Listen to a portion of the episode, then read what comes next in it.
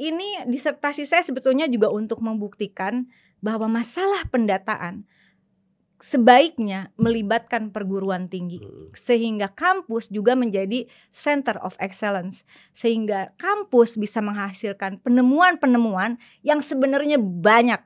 Aku yakin temuan-temuan mahasiswa-mahasiswa Indonesia, dosen Indonesia itu nggak kalah kelasnya, Bang. Semua itu balik lagi, Bang, bagaimana cara mewujudkannya kalau tidak ada data yang akurat, aktual ya. Rencana pembangunan jangka panjang nasional dua ribu dua puluh lima sampai dua ribu empat puluh lima yang disebut dengan yeah. Indonesia Emas, basis datanya apa? Saya senang sekali diundang ke sini karena saya yakin Abang punya pemikiran yang sama. Jadi podcast Abang ini sebetulnya buat saya sangat berharga untuk menyebarkan gagasan pentingnya evidence atau science based policy itu, Bang. Yeah. Di tengah usia Abang yang sudah beranjak uzur. Enggak, tapi masih kelihatan muda, masih kelihatan muda. Masih kelihatan muda, Bang. Abang nih kelihatan lebih muda dari kakeknya Abang, bener? Yeah. Dulu saya aktivis mahasiswa, hmm. tapi kemudian sembilan delapan ya? Uh-uh. Dari sembilan lima sebenarnya, Bang. E, ngerasain juga digebukin dan sebagainya begitu yeah. ya. Tapi mungkin karena manis jadi cuman sebentar digebukin. Tapi akibatnya gini. Ngomong-ngomong ini gara-gara ngomong gini aku jadi kepengen pipis dulu sebentar. Oke. Hah? Udah action. Oh ya.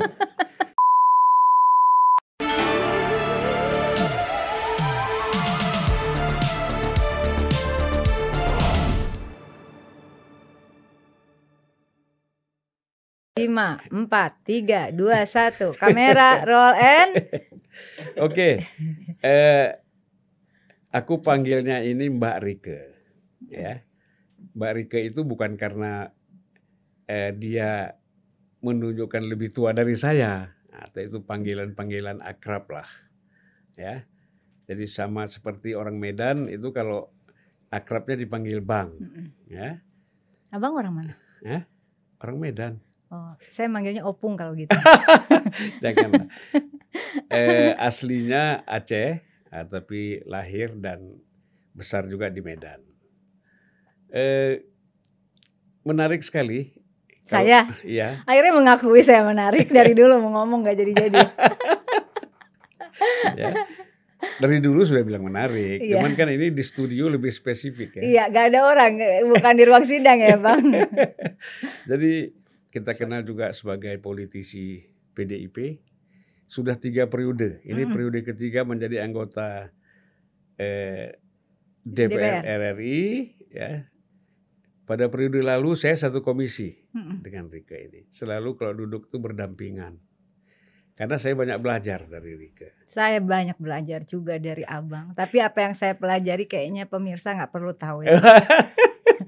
Ya, oke Rieke, ini menarik sekali ya uh, mengenai baru saja menyelesaikan uh, tesis, disertasi, disertasi dengan tesis uh, rekolonialisasi, rekolonialisasi uh, negara, kekerasan simbolik yeah. melalui pendataan ke, kekerasan simbolik melalui pendataan pedesaan. Lupa. Ya, kalau ya. Jam segini oneng saya kumat. Apa ya judul disertasinya? Ya benar itu. Benar ya? Ya. Nah, jadi persoalan data ini memang satu hal yang sangat menarik ya. Uh-uh. Yang memang selama ini kurang mendapatkan perhatian. Apalagi dikaitkan dengan persoalan-persoalan sosial dan ekonomi. Uh-uh. Ya, yang selama ini kita lihat eh, apa data-data yang digunakan oleh pemerintah itu kan masih betul-betul kalau istilahnya kan data-data yang tidak bisa dipertanggungjawabkan. Pseudo data ya. Pseudo data. Pseudo data. Nah kemudian eh, sementara data-data yang dari masyarakat yang dalam istilah disertasinya disebut dengan bottom up, mm-hmm. ya itu tidak tidak apa tidak, tidak sinkron, digunakan. tidak digunakan bahkan sehingga tidak sinkron mm-hmm. dengan eh, data mm-hmm. top down yang di, yang digunakan oleh yang diproduksi, yang diproduksi oleh pemerintah. Negara ya. Nah ini kira-kira yang paling menarik adalah apa kok bisa eh, masuk ke persoalan data data ini dan disertasi ini mengo, apa, mencoba melakukan riset dan mengulas persoalan ini secara dalam. Jadi sebenarnya disertasi ini lanjutan dari tesis saya, Bang. Mm. Dulu tesis saya uh, filsafat, majornya filsafat politik, mm. itu mengungkap uh, tentang kekerasan negara, tapi mm. dalam rezim otoriter atau totalitarianism. Mm. Nah kemudian um, ke, waktu itu saya ambil studi kasus uh, model kekuasaan Nazi ya. Mm. Lalu kemudian di kita terjadi juga otoritarianism pada masa era Orde Baru begitu. Nah, e, pada saat itu kekerasan negara itu bisa kelihatan ya, karena apa, kekerasan ada pembungkaman, kekerasan-kekerasan sampai kemudian penghilangan nyawa manusia yeah. dan sebagainya begitu. Nah, e, kekerasan negara tersebut kemudian setelah pasca reformasi berakhir, atau kalau dulu itu bisa dilihat kan bagaimana negara melakukan langkah-langkah uh, atau keputusan-keputusan yang represif untuk memaksa warganya hmm. melakukan apa yang dia kehendaki, kadang di luar atau melampaui hukum positif seperti yang terjadi pada masa pemerintahan Hitler misalnya. Yes.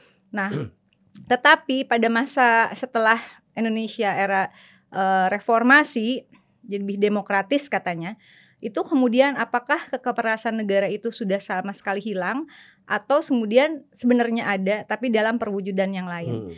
Nah, saya masih ambil contoh kasus uh, kenapa saya mengambil data. Data itu sebetulnya uh, saya dalam disertasi saya di pembukaan saya mengatakan data bukan cerita tentang statistik. Yeah. Karena pada prinsipnya ketika itu adalah data negara atau kita sebut biasanya data dasar negara yang digunakan untuk uh, merumuskan kebijakan pembangunan, apalagi itu data soal penduduk, iya, saya mengatakan bahwa di balik data negara itu sesungguhnya ada nyawa jutaan rakyat. Di balik data negara itu ada masa depan republik ini. Karena ternyata kebijakan pembangunan di berbagai bidang kehidupan, baik ber, baik bermula dari perencanaan, penganggaran, pelaksanaan, kemudian pengawasan dan pem, dan uh, pemantauannya, monitoring evaluasi hmm. maksud saya, itu kan dirumuskan dengan mengacu pada data. Yeah. Nggak ada satu rupiah pun yang dikeluarkan dari A P B N, uh, penganggaran, hasil pemrograman yang tidak mengacu pada data. Kan kita udah sering nih bahas anggaran ya, yeah. di A P B N maupun juga ada di A P B D. Nah persoalannya data mana yang digunakan? Ketika datanya adalah pseudodata, pseudodata adalah data yang tidak mampu menggambarkan kondisi real, kebutuhan real, dan potensi real uh, bangsa ini. Atau saya ambil karena tata pemerintahan Indonesia ini level terendahnya adalah pemerintah desa, maka tingkat desa dan kelurahan. Maka kemudian ketika pseudodata menjadi basis kebijakan pembangunan, maka kebijakan pembangunannya juga sebetulnya bisa menjadi Uh, pseudo policy, pseudo kebijakan gitu. Yeah. Ketika pseudo pseudo kebijakan, maka kemudian dikatakan ada kesejahteraan dan sebagainya. Sebenarnya itu juga pseudo kesejahteraan begitu. Nah, persoalannya adalah data ini, apalagi di era globalisasi. Kalau kita melihat pertarungan global saat ini antara misalnya Ukraine sama Rusia, hmm. itu juga tentu pertarungan ada persoalan data. Uh, saya selalu berpikir bahwa selain persoalan uh, energi dan pangan, kedaulatan data itu menjadi sesuatu yang fundamental ya untuk sebuah negara. Nah, uh, dari situ kemudian saya mencoba sebenarnya data yang disebut data negara ini direproduksi dengan cara apa? Hmm. Apakah dia top down atau dia bottom up hmm. atau sebetulnya hybrid ya? Uh, saya memilih hybrid. Hmm. Uh, saya lebih meyakini bahwa uh, persoalan pendataan ini karena data itu adalah perwujudan dari kondisi real seperti saya bilang, kebutuhan real. Pada dasarnya data itu kemudian menjadi uh, suatu instrumen untuk kita benar-benar apakah bisa mewujudkan visi negara kesatuan Republik Indonesia dan misi negara kesatuan Republik Indonesia. Nah visinya tentu saja ini juga menjadi sangat penting. Uh, kita tadi sempat ngobrol-ngobrol. Hmm. Mau pemilu serentak dua ribu dua puluh empat dan serentak pula di tahun yang sama ada pilkada serentak dua ribu dua puluh empat. Hmm. Nah Uh, bahwa persoalan siapa yang dicalonkan itu adalah hak prerogatif partai politik. Yeah. Tetapi persoalan visi dan misi ini menurut saya juga menjadi penting. Mm. Karena nanti berimbas juga pada apakah yang digunakan pseudo data atau mm. genuine data. Nah, visinya saya uh, kebetulan ditugaskan di Badan Pengkajian M P R, Bang. Mm.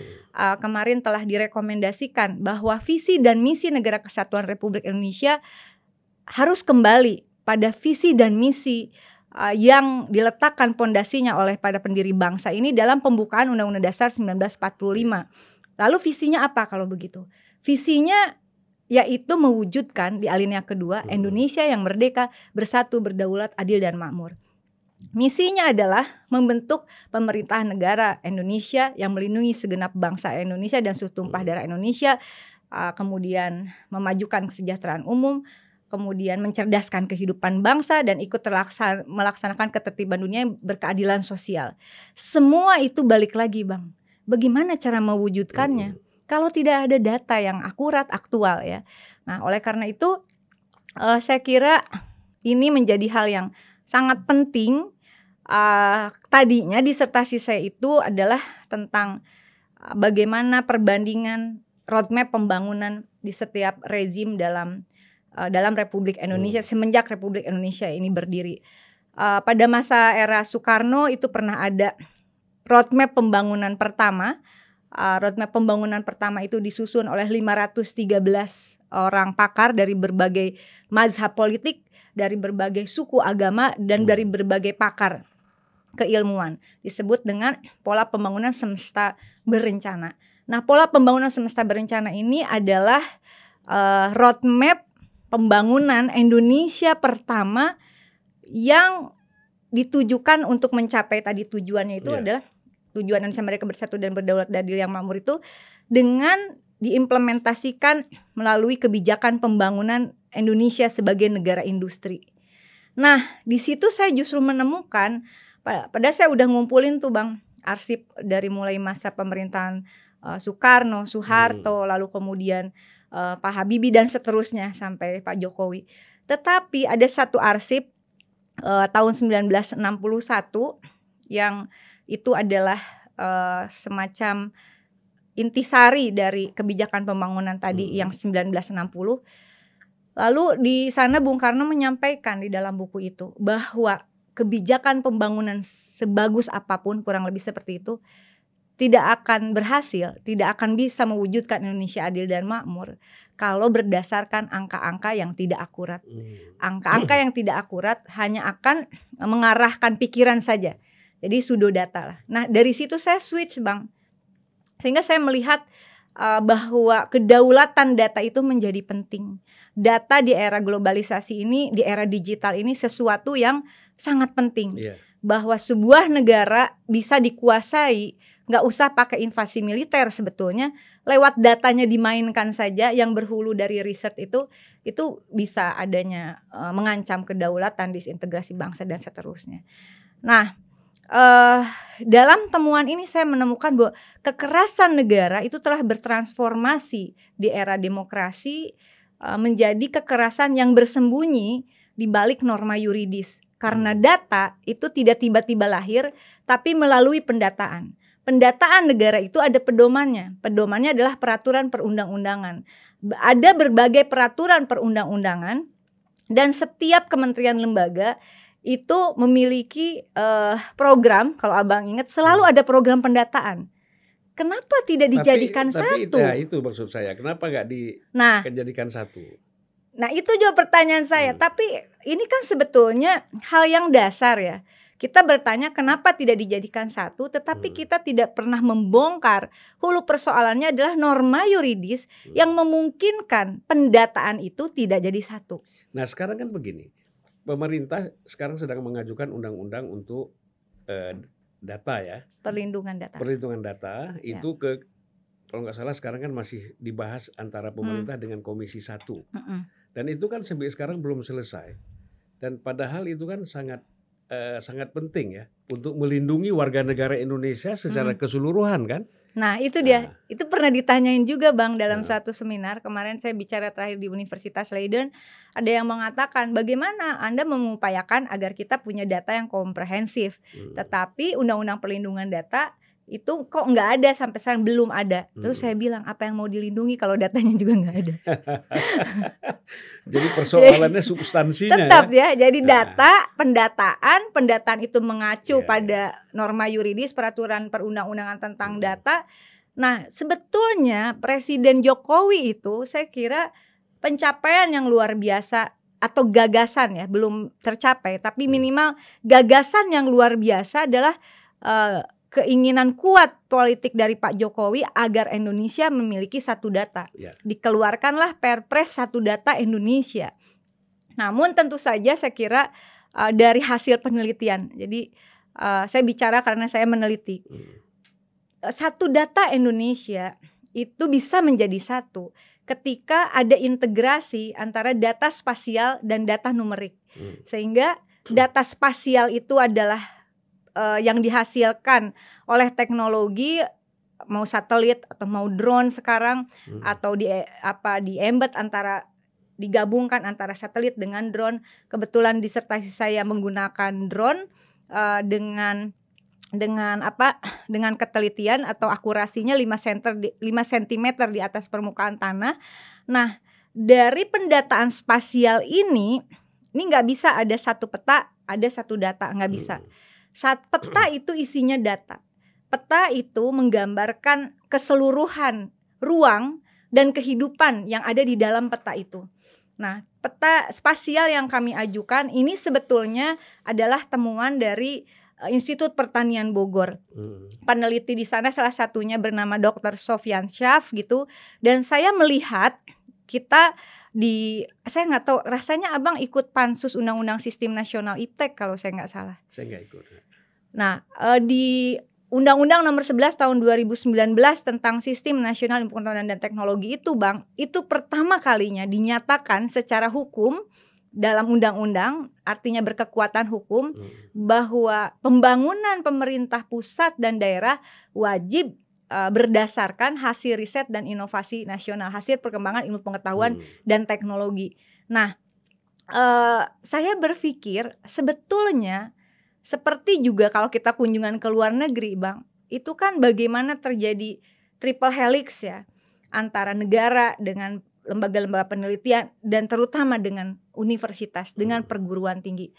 Uh, pola pembangunan semesta berencana yang saya sampaikan di awal tadi, sebetulnya itu adalah gambaran zaman itu, Bang, tahun enam puluh udah triple helix, Bang. Sekarang kita triple helix, mau n-helix, mau pentahelix aja belum.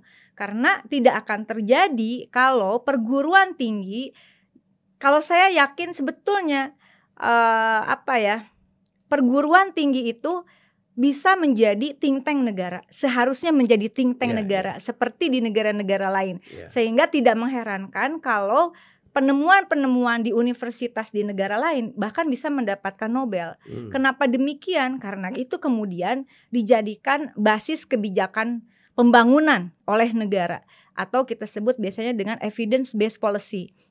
Nah, saya ini disertasi saya sebetulnya juga untuk membuktikan bahwa masalah pendataan sebaiknya melibatkan perguruan tinggi, sehingga kampus juga menjadi center of excellence, sehingga kampus bisa menghasilkan penemuan-penemuan yang sebenarnya banyak. Aku yakin temuan-temuan mahasiswa-mahasiswa Indonesia, dosen Indonesia itu nggak kalah kelasnya, Bang, sama penemu-penemu, peneliti dan perekayasa dari yeah. luar.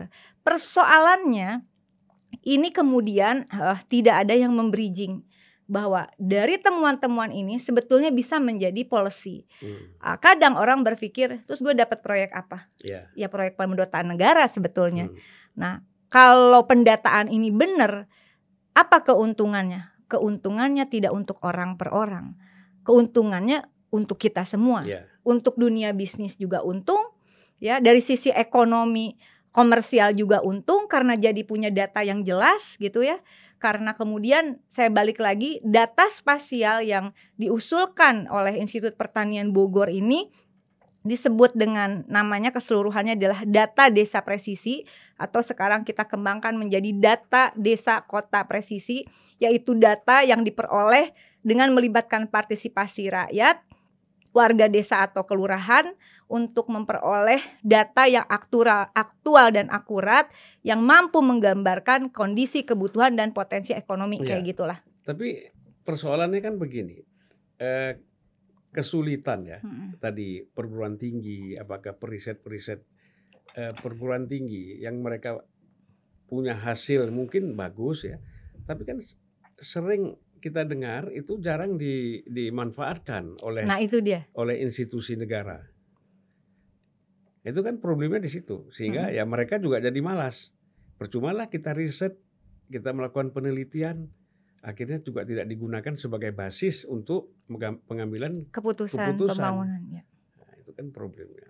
Nah, oleh karena itu saya senang sekali diundang ke sini, karena saya yakin abang punya pemikiran yang sama. Hmm. Jadi podcast abang ini sebetulnya buat saya sangat berharga untuk menyebarkan gagasan pentingnya evidence atau science based policy itu, bang. Yeah. Uh, saya juga tahu perjalanan, bukan cuman abang yang ngetres saya, saya juga ngetres abang. Jadi uh, Bang Zulfan ini adalah bagi saya salah satu politisi yang gak gampang menyerah. Ya, selalu ada cita-cita uh, yang kemudian karena tidak selalu dalam politik formal, apakah itu di uh, eksekutif atau legislatif. Tapi saya belajar dari Bang Zulfan ya, seorang politisi itu pengabdiannya itu adalah ladang pengabdiannya itu luas. Jadi meskipun gak di D P R lagi, Bang Zulfan ini berjuang, dan itu menurut saya, saya salut bang ya, di tengah usia abang yang sudah beranjak uzur. Enggak, tapi masih kelihatan muda, masih kelihatan muda. Masih kelihatan muda, Bang. Loh, abang nih kelihatan lebih muda dari kakeknya abang, bener? Yeah.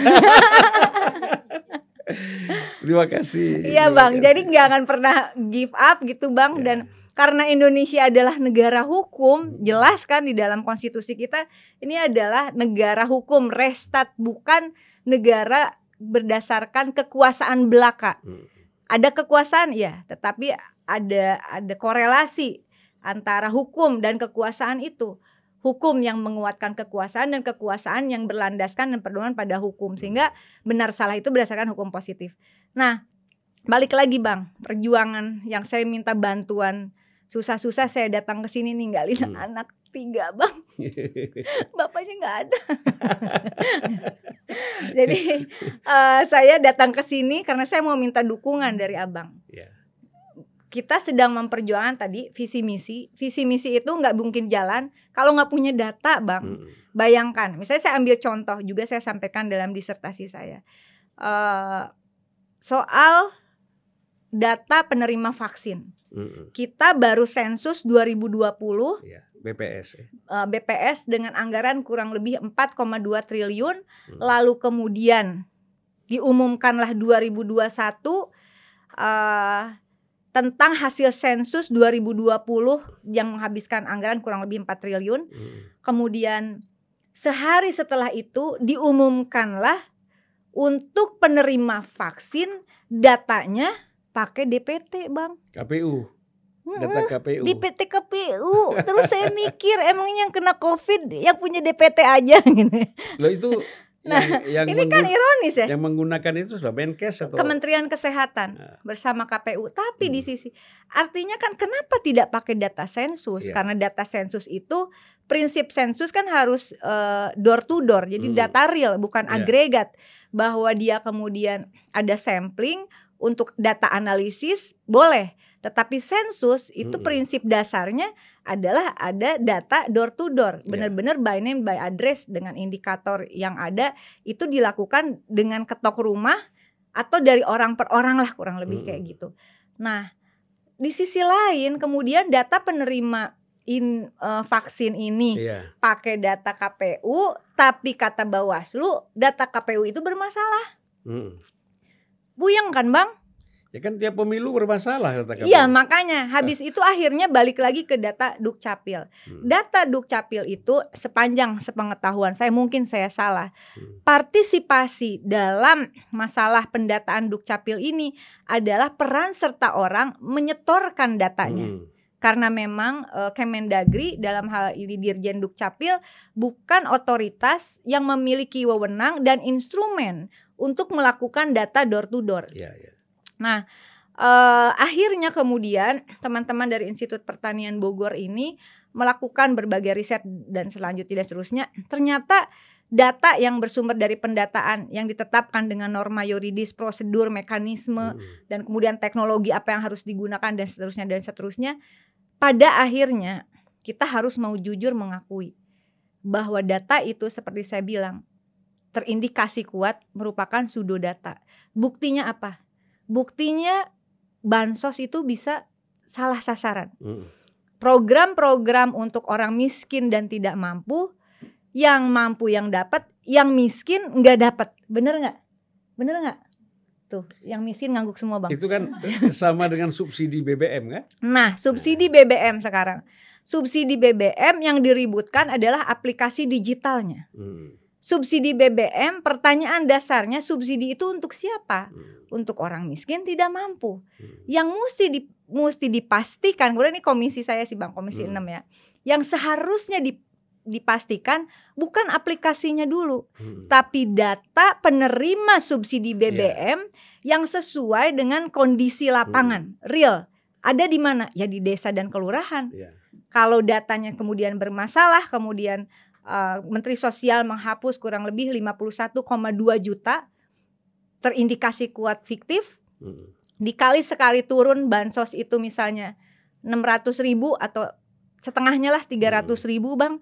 Jangan dihitung uh, di sini tuh yang wajahnya susah dapat tiga ratus ribu ya. Bukan per orang, Bang, yeah. tapi kalau itu dikumpulkan maka per tahun potensi uang negara yang hilang tidak tepat sasaran itu sekitar seratus dua puluh enam triliun. Yeah. seratus dua puluh enam triliun itu, Bang, bisa buat benerin berapa puskesmas, kan berapa sekolah, berapa jalan. Jadi temuan K P K kan? Betul. Nah, ini juga penting kiranya bahwa uh, saya sangat berharap dan saya memperjuangkan K P K juga untuk masuk ke ranah pendataan ini. Hmm. Karena data itu uh, transaksinya tidak kelihatan. Hmm. Tetapi data itu mengarahkan transaksi kan sebenarnya, yeah. mengarahkan alokasi hmm. penggunaan anggaran pusat maupun daerah. Nah, kemudian lagi, Bang, ada desa fiktif. Kalau Abang lihat kan hmm. bisa lihat tuh, desa fiktif mendapatkan dana desa. Hmm. Dan itu e, ada statement di media ya, ada statement resmi yang kemudian akhirnya dicabut lagi. Pertanyaannya bukan sekedar ditarik lagi. Kok bisa negara menyalurkan dana desa ke desa yang sebenarnya nggak ada? Hmm. Gitu, Bang. Jadi si Oneng pusing, Bang. Ya, mungkin yang kita perlu pahami ya bahwa polisi pemerintah di dalam menetapkan tadi apa bantuan desa segala macam ini harus kan, berbasis data. Ya, karena itu problemnya. Nah, kalau ini belum diselesaikan, nah, pasti setiap tahun itu akan terjadi penyimpangan. Iya. Kalau kejadiannya berulang-ulang, Bang, kita sama-sama politisi, Bang, ya. Ya. Di dalam politik itu tidak ada sesuatu yang tidak disengaja. Hmm. Ketidaksengajaan yang sistematis hmm. itu berulang-ulang ya. Makanya saya bilang rekolonialisasi, Bang. Hmm. Karena ini terjadi akibatnya adalah pemiskinan, pembodohan dan seterusnya yeah. dan seterusnya. Orang tidak bisa bekerja dengan baik dan seterusnya seterusnya. Itu adalah perspektif kolonialisme sebetulnya. Hmm. Uh, tidak untuk menyalahkan siapapun, tetapi ini adalah tawaran dari gagasan yang saya sampaikan hmm. juga dibantu oleh teman-teman I P B dan penguji saya juga dari U G M ada, dari Driakara juga ada. Uh, ini semacam yuk kerja kolektif kita. Sebenarnya apakah bisa Indonesia punya data yang benar? Apalagi setelah pandemi ini saya kira pelajaran berharga. Tidak mungkin kita bangkit hmm. kalau tidak ada data yang presisi. Tapi persoalannya ya setelah membuat des, eh, disertasi hmm. ini dengan tesis yang begitu bagus menurut hmm. saya, dan eh, itu terus betul, mau ngapain betul, gitu? Nah, ya? Terus bukan mau kan mau ngapain? Apa respon? Katakanlah respon dari pemerintah atau lembaga-lembaga yang memang membutuhkan ini ada nggak? Katakanlah, wah Mensos bilang terima kasih ya saya dikasih data begini, atau Menkes ada nggak? Uh, jadi sekarang tahap berikutnya. Sebenarnya kalau boleh jujur, uh, saya bukannya mau, mau ngeraih de- gelar doktor ya dengan yeah, disertasi yeah. ini. Tapi saya membutuhkan waktu untuk merenungkan, untuk kemudian kalau saya berargumentasi, ini saya bisa pertanggungjawabkan, yeah. bukan hanya secara ideologi, tetapi hmm. juga secara keilmuan. Karena persoalan data ini, pendataan hmm. ini membutuhkan juga uh, gagasan yang kuat secara keilmuan yeah. dengan perkembangan teknologi digital dan seterusnya. Nah, Uh, kita sedang memperjuangkan Bang perbaikan norma yuridis pendataan perdesaan, pendataan nasional hmm. lah kurang lebih, yang berbasis data desa dan kelurahan, yang kemudian dalam wilayah negara kesatuan Republik Indonesia hmm. yang tidak terpisahkan dari kebijakan pembangunan. hmm. Kebijakan pembangunannya seperti saya sampaikan tentu saja uh, sudah pengetahuan umum rasanya, meliputi perencanaan, pemrograman, pelaksanaan, uh, pemantauan dan pengawasan. Jadi secara keseluruhan. Nah, itu menjadi hal yang saya kira penting. Uh, kami membutuhkan dukungan dari semua pihak, yeah. terutama uh, para birokrat di institusi negara begitu, mm. dan juga politisi apapun partai politiknya. Dan alhamdulillah untuk level juga dukungan para posket apa uh, dari kalangan YouTuber ya. Ya semua, makanya saya datang ke sini karena Bang ini jangan lupa Bang, sebentar lagi rencana pembangunan jangka panjang Indonesia selesai di dua ribu dua puluh lima. Kita akan menyusun mau tidak mau di akhir dua ribu dua puluh empat itu harus ada rencana pembangunan jangka panjang berikutnya sampai dua ribu empat puluh lima. Nah, pertanyaan dasarnya balik lagi ke ngobrol kita yang panjang lebar ini. Rencana pembangunan jangka panjang nasional dua ribu dua puluh lima sampai dua ribu empat puluh lima yang disebut dengan yeah. Indonesia Emas, basis datanya apa? Yeah. Gitu Bang, ya, masih jangan, ada waktu. Iya, makanya jangan ini hanya menjadi satu, satu statement mm-hmm. ya, untuk seolah-olah kita ini uh, ingin mencapai kemajuan ke depan, tapi sebenarnya ini nggak diselesaikan. Kan hmm. gitu maksudnya. Iya, maksud saya juga kan Abang bisa gerak di organisasinya Bang. Barengan cos dulu, cos. Cos, cos. Bang.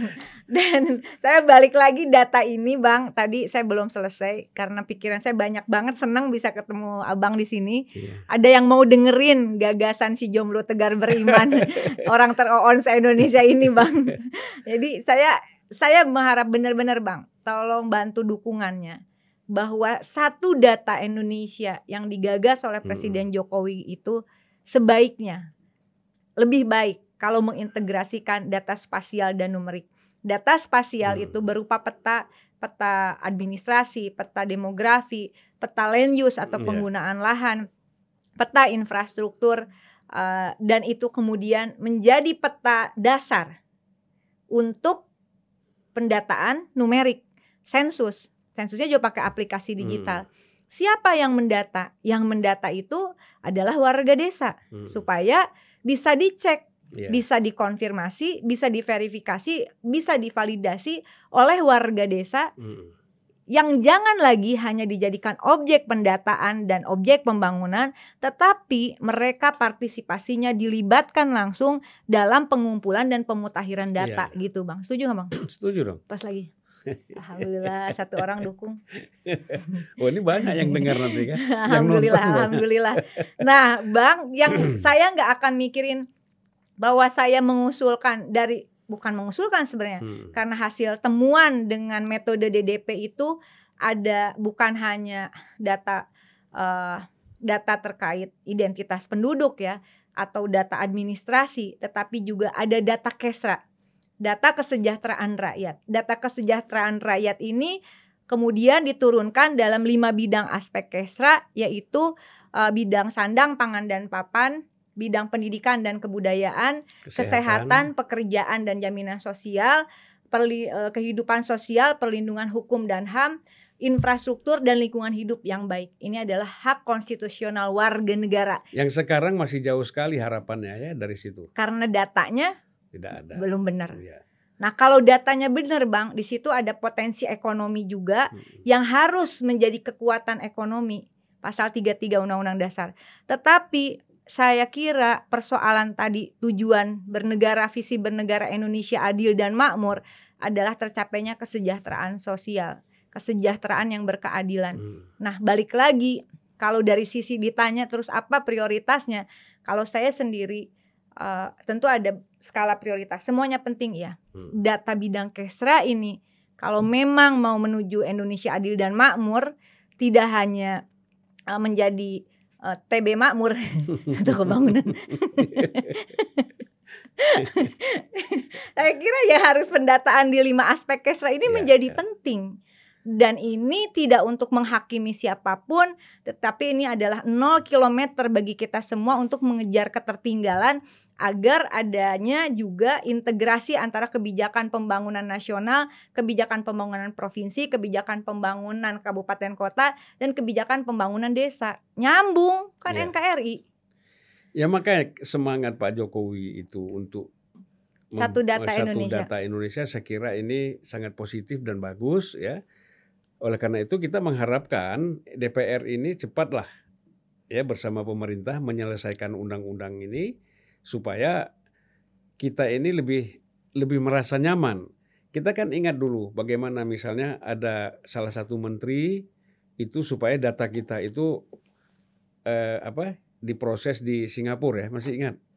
Iya, ah, servernya ada di mana gitu ya, kan metodenya kan, punya siapa ah, gitu. Itu kan kacau. Bahkan mungkin semua negara-negara tertentu ya itu sudah punya data-data kita, mm-mm. ya sehingga I K T P pun batal. Ya gitulah Bang. Uh, tapi saya kira ini mimpi ya, mudah-mudahan hmm. jadi mimpi kita bersama Bang yang kita perjuangkan. Yeah. Karena ada uh, nasihat yang berharga yang tadi saya temukan dalam perjalanan menuju hmm. tempat ini Bang, di rumah Abang ini. Ada truk di depan saya yang tulisannya adalah hmm. uh, mimpi itu menjadi awal dari keberhasilan. Karena itu marilah kita tidur. Serius tulisannya gitu. Serius banget tulisannya okay, gitu, gitu ya? Aduh, inspiratif ya. Inspiratif dan menghibur di siang hari. Karena jalannya macet. Iya Bang, bener Bang. Jadi saya baru paham sekarang bahwa udah serius dia. Ya, saya paham bahwa eh, Rieke masuk ke dalam dunia politik itu bukan hanya sekedar ikut-ikutan, ya bukan hanya sekedar ya pokoknya gue kepengen jadi anggota D P R. Ternyata setelah saya melihat bahwa terjun ke dalam dunia politik memang ada satu visi dan misi yang ingin dilakukan yaitu perbaikan. Kebetulan ini kan disertasinya masuk pada aspek eh, pendataan ya, hmm. tapi pasti ada yang lebih luas dari itu yang ingin kita perbaiki di negara kita gitu. Hmm. Tapi landasannya data dululah kita benerin gitu ya, supaya kebijakannya juga benar-benar genuine policy ya, hmm. genuine aspiration uh, dan kemudian bisa melahirkan otoritas yang kuat ya, akuntabilitas publik yang kuat. Saya kira uh, jujur kami sedang memperjuangkan itu Bang dengan berbagai pihak di kementerian lembaga, hmm. juga di berbagai kampus ya, uh, di seluruh tanah air. Ada beberapa kampus yang sudah siap untuk piloting hmm. uh, karena kami tidak mau main-main. Ini jangan kemudian jadi utopis, yeah. begitu mau dijalankan nggak sanggup. Jadi ini sudah ada kabupaten, sudah ada provinsi yang sudah praktek untuk menjalankan ini sambil kita simultan uh, peraturan perundang-undangannya ini kita konstruksikan seperti apa. Yeah. Karena persoalan data ini nggak mungkin dibangun berdasarkan peraturan perundang-undangan yang nggak hmm. napak, yang tidak Jadi membumi nanti gitu. Ada undang-undang perlindungan data yang mau dilindungi data yang mana kan gitu? Hmm. Data pernikahan yang kayaknya. Itu kita supaya nggak ketahuan. K K U A, banyak ya? Cabang ya. Satu di sana, satu di sini. Cuma ada satu kan Abang ya? Eh? Satu di provinsi. Berarti tiga puluh enam provinsi sekarang? Hah? Ada tiga puluh enam gak boleh, cabang? Gak boleh, paling banyak kan empat. Paling banyak empat ya. Ngomong-ngomong ini gara-gara ngomong gini aku jadi kepengen pipis dulu sebentar. Data, ya intinya gitulah. Kita sedang memperjuangkan dan ini nggak bisa sendiri, hmm. tidak bisa per kelompok, tidak bisa urusan satu dua partai. Ini urusan kita semua. Dan nggak bisa berdua juga. Nggak bisa berdua bang, karena yang ketiganya adalah syaitan. Syaitan. Ya jadi mungkin perlulah di supaya ini juga menjadi pencerahan ya hmm. bagi orang-orang yang ingin terjun ke dalam dunia politik, hmm. bahwa masuk ke dalam dunia politik bukan hanya sekedar dapat posisi sebagai anggota D P R, tetapi memang ada sesuatu yang ingin diperjuangkan. Mm-mm. Ya, jadi sebenarnya kalau buat Rieke nggak usah jadi anggota D P R pun sudah cukup, ya. Tapi tentu ini penting dalam konteks Mm-mm. membangun kebersamaan dengan Mm-mm. kawan-kawan untuk mencapai eh, tujuan tadi. Ya, ya. Ya? Perjuangan politik adalah perjuangan kolektif kan Bang. Nah. Jadi dan saya selalu berharap untuk hal-hal seperti ini, visi misi negarakah atau kebijakan pembangunan atau data yang presisi itu hmm. uh, ini bukan lagi isu untuk kemenangan elektoral saat partai-partai tertentu enggak Bang. Hmm. Jadi saya selalu memiliki keyakinan semenjak saya memutuskan masuk menjadi anggota D P R. Dulu saya aktivis mahasiswa, hmm. tapi kemudian sembilan puluh delapan ya. Mm-mm. Dari sembilan puluh lima sebenarnya bang, e, ngerasain juga digebukin dan sebagainya begitu yeah. ya. Tapi mungkin karena manis jadi cuman sebentarnya digebukin. Tapi akibatnya gini, akibatnya jadi ngeces terus. Jadi lupa gue mau ngomong apa. Pokoknya bang, e, never give up ya. Karena saya kira negara ini butuh kita sekali-kali hmm. masukkan warna-warni bendera partai kita ke dalam kotak. Iya. Mazhab politik kita seperti apa? Kalau suku, agama dan golongan itu pasti ya, karena kita hmm. Bhinneka Tunggal Ika. Taruh dulu dalam kotak. Ayo kita fight sebagai Indonesia. Iya. Apalagi di D P R. Dan alhamdulillah dalam setiap periode, karena saya menyadari bahwa perjuangan politik terutama adalah perjuangan untuk lahirnya keputusan peraturan perundang-undangan, hmm. karena ini adalah negara hukum. Semua juga adalah keputusan politik, harga cabai juga berdasarkan keputusan politik, ya. Uh, boleh tadi punya cabang empat, tiga, dua, satu sebenarnya juga kaitannya dengan keputusan ya, politik. Semua menteri bicara soal kenaikan perlunya cabai ya. Mm-mm. Ya. Karena keputusan politik kan, Bang. Ya. Jalan di depan aja itu hasil keputusan politik. Iya. Jadi semuanya saya kira ketika keputusan politiknya adalah untuk untuk hal-hal tentu ada untuk kepentingan elektoral segala macam, hmm. tetapi buat saya kemenangan elektoral kalau kita balik ke partai politik itu adalah hasil dari kerja politik. Kerja politik itu apa? Uh, kita sama-sama pernah di D P R. Kerja hmm. politik sebetulnya bisa dibagi dalam tiga kelompok besar: politik legislasi, politik budgeting, dan politik hmm. pengawasan. Yeah. Itu aja sebenarnya, simple, yeah. simple, jangan dibikin rumit gitu. Dan kalau ada partai politik tidak memperjuangkan keputusan politik, berarti bukan partai politik. Hmm. Nah, keputusan politik yang di paling atas itu adalah politik legislasi, saya kira. Hmm.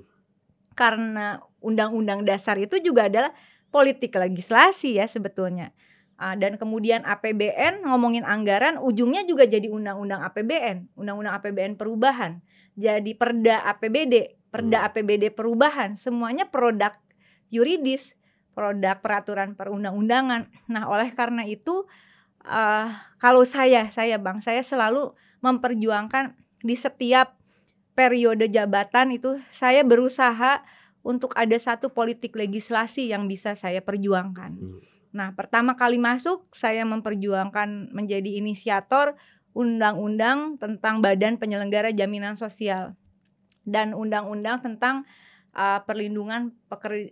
Uh, pekerja migran Indonesia. Mm-mm. Tadinya kan penempatan perlindungan, lebih kayak dagang orang. Mm-mm. Tapi untuk ganti judul aja itu bang, itu perbaikan undang-undang uh, pekerja migran Indonesia itu membutuhkan waktu dari sebelum saya jadi anggota D P R sampai dua periode baru goal. Kurang lebih saya memperjuangkannya lima belas tahun.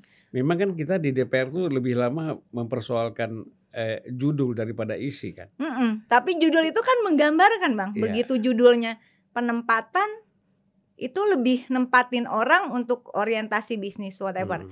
Nah kemudian di periode kedua alhamdulillah uh, saya juga masuk dalam pansus Undang-Undang Sistem Nasional Iptek tadi. Mm. Kemudian hmm, dengan sukacita, itu kalimat kan sebenarnya kalimat biasa aja Bang ya, tapi ternyata itu maknanya luar biasa, bahwa kebijakan pembangunan pemerintah pusat dan daerah harus berbasis pada perkembangan ilmu pengetahuan dan teknologi, harus berdasarkan riset riset nasional kita. Yeah. Bang, jadi ini pertaruhan kalau mau ngomongin peradaban Indonesia ke depan, kemajuan Indonesia. Saya mau potong dulu, jangan-jangan berdirinya BRIN ini ya, sehingga Ibu Mega ini begitu semangat untuk uh-huh. persoalan riset ini, jangan-jangan ada masukan dari Rieke juga barangkali. Masukannya dari yang tadi saya sebutkan lima ratus tiga belas pendiri bangsa. Kebetulan oh. uh, saya uh, memang suka ngumpulin arsip-arsip tua Bang. Hmm. Jadi saya kalau ngelihat yang agak-agak berumur bukan, itu saya bukan. seneng ngomong, oh, dari tadi saya semangat. Yeah, yeah. Jadi di, di dalam satu arsip itu, arsip yang disusul lima ratus tiga belas orang itu, hmm. bener-bener itu Bang ada kalimat uh, apa harus dibentuk badan riset nasional karena terlalu banyak riset di antara kementerian yeah, lembaga yeah. yang semua, membuat semua kebijakan pembangunan nggak jalan. Yeah. Itu ada tulisannya Bang. Yeah. Semua kementerian kita kan sekarang ada litbangnya, yeah. masing-masing bergerak yeah. sendiri, yeah. ya. Hmm. Dan sedihnya lagi, saya ketika di Komisi tujuh dulu ya. Nah, tuh dia. Eh, begitu bicara tentang anggaran untuk riset, itu kan kecil sekali, nggak sampai berapa ya, nggak sampai sangat kecil lah menurut gak saya. Nggak nyampe satu persen. Bukan persen, nilai eh, ininya nominalnya. Uh, sebenarnya cukup besar Bang, kalau digabungkan. Kalau saya tidak salah terakhir itu ketika belum ditransformasikan, anggaran riset di seluruh kementerian lembaga per tahun adalah tiga puluh dua triliun. Tetapi yeah. policy itu belum tentu ngambil dari litbangnya mm. di dalam kementerian. Saya ambil contoh, koreksi kalau saya salah, mm. soal uh, keputusan untuk Indonesia masuk empat titik nol. Mm. Uh, abang bisa tanya, Abang tahu kan siapa, gagasan itu dari siapa, dari hmm. menteri siapa, hmm. kementerian apa saat itu. Yeah, yeah, yeah. Uh, ayo kita adu data, hmm. saya bisa membuktikan itu bukan hasil dari uh, penelitian hmm. Indonesia. Itu hasil baca buku barangkali ya? Enggak, ada konsultannya Bang. Oh iya, ada konsultannya. Iya, makanya yeah. saya bilang riset ini menjadi titik krusial. Yang namanya uh, kedaulatan negara itu nggak usah pusing sekarang, kuasai aja risetnya sebenarnya hmm. gitu. Nah intinya seperti itu. Jadi ya memang nggak gampang sih Bang. Ya ini kan tadi persoalan kemauan politik ya, kemudian eh, semangat kebersamaan untuk membangun hmm. ini ke depan, dan ini dijadikan sebagai basis utama. Saya itu kan pernah misalnya gini, dulu kan kita ada perjalanan ke Brazil ya. Mm-hmm. Nah, nah jadi di sana misalnya riset tentang pertanian aja, mm. mereka itu kan eh, boleh dibilang tuh eh, terkonsentrasi secara serius di di apa di lembaga pemerintahan yang memang dibentuk untuk riset. Yeah. Ya. Dan riset ini tidak dijual, mm-hmm. riset ini dibagikan kepada pengusaha. Oleh karena itu saya waktu itu berdiskusi tentang pertanian dan peternakan misalnya. Hmm. Mengapa Brazil itu pertanian dan peternakannya maju misalnya. Ya, sapi mereka itu sekarang kan sudah lebih dari penduduknya dua ratus lima puluh juta setahun gitu. Nah, sementara kita di sini masih impor daging misalnya. Ya, nah ini yang persoalan kita lihat bahwa basisnya tetap kepada riset. Dan riset harus melahirkan data. Yeah. Yang riset yang benar hmm. akan melahirkan data yang akurat. Data yang akurat hmm. sudah seharusnya menjadi basis kebijakan pembangunan. Yeah. Bisa aja hasil, menghasilkan data akurat, tapi kebijakan pembangunannya nggak pakai data itu kan bisa aja Bang. Ya makanya ini kan kembali lagi persoalan komitmen, ya komitmen. Tadi yang pembukaan Undang-Undang Dasar seribu sembilan ratus empat puluh lima itu harus menjadi dasar. Makanya saya kira memang semua orang kalau mau menjadi presiden itu harus memahami betul ini. Nah itu Bang, jadi Abang setuju kan semua calon pasangan Pilpres Pres, dan nah. Pilkada dua ribu dua puluh empat visi misinya harus sama, balik ke pembukaan Undang-Undang Dasar, setuju nggak? Ya, setuju dong. Ya mau nggak mau kita memang harus ya. setuju ya. Tapi kalau orang baca tentang ini saja tidak mau, mm-hmm. ya bagaimana dia mau setuju? Bagaimana dia mau jalankan? Apalagi bicara pemahaman seperti yang dimaksudkan oleh para pendiri Republik. Yang tadi lima ratus tiga puluh. lima ratus tiga belas. lima ratus tiga belas orang. Ini kan orang-orang serius semua. Hmm. Yang memang mereka mempunyai visi dan misi Indonesia ke depan itu seperti apa. Seperti mereka sudah tahu. Itu. Karena mereka ini orang-orang akademisi semua. Uh-uh. Sekolah di kampus, di luar negeri kan. Ketika mereka berkumpul mereka... Dulu kan tidak ada eh, orang tidak berpikir pragmatis, ya kan, orang kalau sekarang berkumpul nih, kita kumpul akademisi misalnya, ini kita kira-kira dapat berapa nih, anggarannya berapa, mau kemana. Kalau dulu kan nggak, betul-betul dengan jiwa yang tulus, ya mereka merumuskan itu, ya nggak dapat apa-apa. Yang penting negara ini maju. Hmm. Ini ini juga hmm. menjadi dasar soal hati nurani hmm. ya. Gitu. Hmm, makanya kan perlu ada ketuhanan yang Maha Esa itu di situ hmm. saya kira, sehingga yeah. uh, begitu kita, kalau saya ya saya selalu berpikir disinilah ujian ketuhanan yang Maha Esa, kita mengaku yeah. sila ketuhanan yang Maha Esa, tetapi jangan sampai kemudian ketika saya hmm. politisi ya, jadi saya kira bagaimana komitmen terhadap nilai-nilai ketuhanan yang Maha Esa itu dipraktekkan dalam kita memperjuangkan dan mengambil keputusan politik. Jangan bicara sila ketuhanan yang Maha Esa, lalu hmm. kemudian menyetujui transaksi-transaksi tertentu yang sebenarnya hmm. itu bertentangan dengan ketuhanan yang Maha Esa, bertentangan dengan kemanusiaan ya. dan seterusnya begitu. Ya, ketuhanan yang Maha Esa itu bisa kita bilang itu sebagai eh, apa? sila rohani ya. Iya, pijakan nah, spiritual, spiritual lah, tapi jangan cuman hanya buat uh, rakyat harus apa toleransi. Hmm. Saya tuh lagi mikir Bang, bisa nggak kita menggeser yang namanya diskursus soal hmm. bagaimana sila ketuhanan yang uh, Maha Esa terkait dengan perdebatan agama dan kepercayaan. Bisa nggak kita kita geser diskursusnya?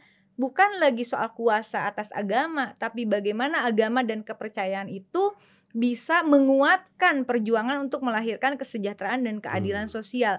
Kalau saya baca, saya baca terus, saya sering baca khusus pembukaan Bang. Saya melihat bahwa diskursus soal perlawanan terhadap penindasan, ketidakadilan itu adalah uh, apa ya, kayak kayak energi perjuangan yang berbasis pada keyakinan pada yeah, Tuhan yeah. yang Maha Esa, Allah Subhanahu wa Ta'ala, para pendiri bangsa. Jadi undang-undang dasar itu kan sebetulnya melawan kapitalisme, hmm. melawan imperialisme dan seterusnya. Nah, mestinya kan ini ini harus digeser pembicaraan kita bahwa soal toleransi, soal keberagaman, yaitu nggak hmm. usah diperdebatkan lagi. Tetapi yang harus menjadi boleh berdebat adalah cara mencapai kesejahteraan dan keadilan sosial ya. itu. Oke, kita saya kira udah mau nih, selesai? Belum, satu jam lagi juga nggak apa-apa kita ini.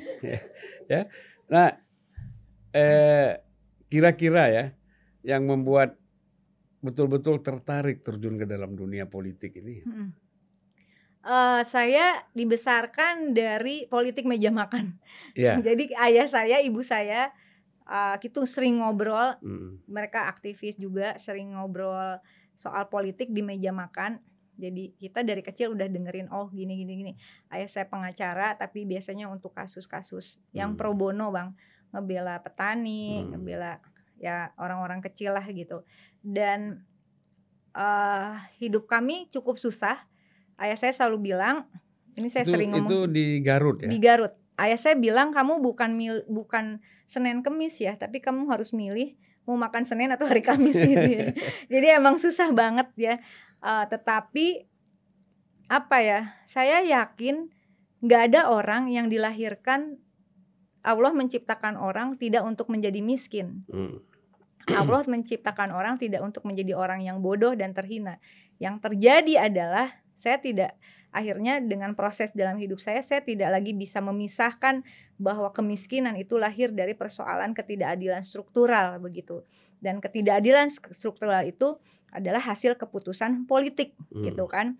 Uh, ketika balik lagi ketika saya kuliah S dua, saya memakai kerangka teori dari Hannah Arendt, seorang filsuf perempuan uh, yang mengatakan bahwa wherever you go, you will be a police. Kemanapun hmm. kamu pergi, kamu akan menjadi bagian polis. Polis itu adalah negara kota hmm. dalam sistem Yunani Romawi. Dan artinya semuanya adalah keputusan politik. Tidak ada dalam hidup kita yang bukan hasil keputusan politik. Termasuk Be pilihan eh, kita sendiri ya. Iya, begitu kita punya K T P itu kan berarti dalam struktur politik negara hmm. Indonesia. Saya yakin Bang, banyak orang yang masih dalam kondisi miskin bukan karena dia miskin, hmm. tapi karena aksesnya tidak ada. Orang Indonesia bukan pemalas, dia bekerja, tapi akses untuk bekerja itu yeah. tidak ada. Orang Indonesia, anak-anak Indonesia sebenarnya pintar-pintar bukan karena dia bodoh, bukan dia malas belajar, karena akses terhadap pendidikan itu susah. Sehingga saya yakin balik lagi konstitusi, demokrasi kita adalah demokrasi Pancasila yang tidak memisahkan antara demokrasi politik dan demokrasi ekonomi. Hmm. Oleh karena itu keputusan politik, kalau mengaku Pancasilais, keputusan politik itu adalah keputusan yang harus memutuskan rantai kemiskinan, rantai keterbelakangan, rantai keterhinaan. Sehingga adil dan makmur kita temukan gitu Bang. Ya, nah, sekarang ini kalau menurut B P S ada dua puluh enam juta ya yang masih miskin bangsa Indonesia ini. Uh, saya nggak tahu cara ngedatanya gimana. Yeah. Apakah gitu data agregat? Saya hmm. juga mewawancara B P S. Yeah. Uh, tidak bisa data sampling karena kemiskinan itu harus by name by address, sehingga penyelesaian kemiskinan ekstrim itu targetnya jelas. Makanya tadi saya katakan kita butuh data integrasi antara data spasial dan data numerik, sehingga kemudian sipulan yang miskin itu tinggal di mana. Hmm. Siapa keluarganya? Nah, itu variabel-variabel, indikator-indikator yang harus kita sepakati, kita susun bersama. Uh, lalu kemudian ya harus ada datanya. Kan nggak bisa tiba mengatakan kira-kira berapa jumlah orang miskin? Kira-kira dua puluh enam juta. Berapa jumlah uh, warga negara Indonesia di sektor pekerja formal? Kira-kira empat puluh satu juta. Kurang lebih. Berapa jumlah janda se-Indonesia? Kira-kira segitu. Jadi nanti lama-lama jadi republik kira-kira Bang. Yeah. Uh, apakah Indonesia mencapai adil dan makmur? Kira-kira adil dan makmur gitu ya. Okay, balik lagi ke toko bangunan. Apa? Tunggu, aku belum cerita yang penting nih Bang. Apa tuh? Kenapa saya kemudian akhirnya memutuskan yeah. masuk ke dunia politik? Hmm. Karena saya merasa di situ, insya Allah saya bisa menemukan cara, meskipun tidak maksimal, karena saya juga powerless sebenarnya, hmm. cuman punya semangat aja Bang. Uh, saya merasakan tidak enaknya jadi orang miskin. Hmm. Ya, ketika ibu saya sakit, itu uh, kami tidak bisa mengobati dengan baik. Kami tahu nyawa ada di tangan Allah. Itu kehendak yang maha kuasa, tetapi ikhtiar untuk memberikan kesembuhan sesuai dengan protap medis yang ada itu kewajiban kita keluarga. Hmm. Kami tidak bisa membawa ibu ke rumah sakit untuk berobat. Akhirnya ibu saya meninggal di usia yang cukup muda, baru lima puluh tiga tahun Bang. Lalu kemudian setelah itu saya mikir tuh Bang, uh, kenapa orang miskin gak boleh sakit? Kenapa orang miskin ditolak dari rumah sakit? Hmm. Dari situ saya menemukan, saya cari-cari jawabannya, uh, ternyata kita tidak punya sistem jaminan sosial nasional hmm. uh, yang yang meliputi lima jaminan, jaminan kesehatan, kecelakaan kerja, pensiun, hari tua, dan kematian. Kalau ingat dulu Abang, kita menganut sistem jam kesda, hmm.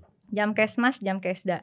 Orang uh, Abang di Aceh pergi ke Medan, pulang kampung ke Medan, Abang sakit di Medan, nggak bisa pakai jam kesda Aceh ya kan Bang. Hmm. Nah sekarang itu kan bisa dipakai Bang. Abang di di Aceh sebenarnya K T P Abang D K I, tetap kalau Abang peserta B P J S itu bisa gitu. Jadi kecuali sakit hati ya. Nah, kalau bisa sakit hati itu jaminan kesehatan hati. Oke, eh, sekarang ini kan kembali lagi persoalan eh, perempuan ini, mm-hmm. ya, bahwa kita kan sudah memutuskan misalnya ya tiga puluh persen harus ada kuota eh, perempuan kuota, maksudnya. Iya, kuota ini perempuan. Lagi ngomongin rumah tangga, nyari suami baru atau gimana? Kuota perempuan tiga puluh persen. tiga puluh persen. Nah, ini kan kalau kita lihat eh, angka ini ini hanya sekedar untuk memenuhi kuota saja kan. Tapi kalau menurut pengamatan Rieke ya, dari segi kualitas, uh-huh. kualifikasi ya, kualitasnya uh-huh. dalam mereka ini eh, memahami persoalan-persoalan bangsa, negara, politik, ekonomi itu seperti apa sekarang? Yang nggak bisa didikotomi laki perempuan dong Bang, nah, kalau gitu makanya, Bang. Nah, makanya, banyak juga laki yang gak ngerti Bang. Loh, oh pasti, makanya ya, sekarang kan okay. itu jangan menjadi sekedar untuk memenuhi kebutuhan Hmm. Eh, keperluan ya eh, angka saja Mm-mm. gitu loh. Sepakat Bang, sepakat ah. banget. Jadi kebetulan dulu ketika mau undang-undang pemilu yang memasukkan affirmative action hmm. eh, saya juga ikut mendorong adanya keterwakilan perempuan tiga puluh persen. hmm. Affirmative action ini atau kebijakan afirmatif yang ada di dalam norma yuridis eh, saya kira menjadi penting karena um, ini bukan persoalan dikotomi laki-laki ya, perempuan bukan. Ya Bang, saya benar, bukan benar. Orang yang menganut uh, paham feminisme dengan mendikotomikan ya. Laki-laki dan perempuan, dan ini bukan soal ketubuhan. Justru kalau dari sudut saya hmm. adanya kuota ini saya nggak setuju gitu ya. Kenapa? Karena perempuan itu kan sebenarnya mereka bisa memperjuangkan uh, diri mereka sendiri dan menunjukkan uh, bobot mereka. Baik dari segi intelektualitas, ya, kemudian dari sudut eh, pemahaman politik, ekonomi dan lain-lain. Bisa, ah. bisa. Tapi nggak semua orang, karena yeah. kan memang sistem yang harus diakui, sistem kita sangat patriarki, Bang. Sehingga hmm. kemudian uh, kalau saya memperjuangkan ini bukan karena untuk mendirikan tirani perempuan terhadap laki-laki, tidak hmm. sama sekali, ya. Tetapi ini ber, berbicara soal keadilan ya, yeah. kesetaraan gitu, sehingga memang untuk mengejar uh, ketertinggalan selama ini karena memang ya harus diakui ada yeah. ada semacam apa ya paham-paham yang mengatakan perempuan itu hanya boleh di sumur, dapur dan kasur, mm-hmm. dia tidak boleh masuk uh, ruang uh, publik atau bahkan ruang politik, itu adalah dunia laki-laki. Hmm. Ya adalah, jangan ini Bang, Abang juga ngerti. Nah, ada hal seperti itu. Jadi kemudian perempuan untuk masuk ke dunia pendidikan juga kan, kalau tidak ada Raden Ajeng Kartini dan hmm. yang lain-lain itu, tidak ada pendidikan yang bisa setara seperti hmm. sekarang. Kesempatan itu memang harus diberi, diberikan, namanya affirmative action. Itu adalah tindakan sementara sebenarnya Bang. Hmm. Ketika kemudian startnya udah kurang lebih bisa sama, maka affirmative action ini bisa ditiadakan, iya. Nah tetapi yang kedua, saya seratus persen sepaham dengan Abang, bahwa ini bukan persoalan persentase angka tiga puluh persen hmm. lalu kemudian ada zipper system ya, harus ada dari tiga nomor harus ada laki ada, ada hmm. perempuannya begitu, termasuk dalam kepengurusan partai. Ini adalah soal pembangunan perspektif kesetaraan, perspektif keadilan yang saya kira itu menjadi kewajiban buat kita semua, khususnya partai politik ya, sehingga uh, saya sangat berharap dan memimpikan partai politik adalah sekolah bagi kader-kadernya hmm. gitu, karena apapun di dalam undang-undang dasar yang bisa mengusung calon presiden dan calon anggota legislatif itu adalah partai, partai politik. politik Nah bahwa mengusung calon perempuan, saya sangat berharap bukan penilaiannya hanya sekedar memenuhi kewajiban hukum kuota tiga puluh persen. hmm. Sepakat Bang. Masalahnya begini, yang kita khawatirkan, eh, saya juga khawatir ya, mm-hmm. mungkin kita khawatirkan bersama. Jangan sampai kalau ada perempuan nanti melebihi lima puluh persen, lalu dikurangi lagi harus tiga puluh persen, itu kan kita enggak, harus hindari. Enggak gitu, kan aturannya enggak gitu nah. Bang. Itu affirmative action, tindakan sementara. Jadi kalau bisa seperti di mana ya, kalau saya nggak salah di Swedia atau di mana, hmm. di Norway kayak gitu, yang jumlah parlemen perempuannya lebih lebih banyak.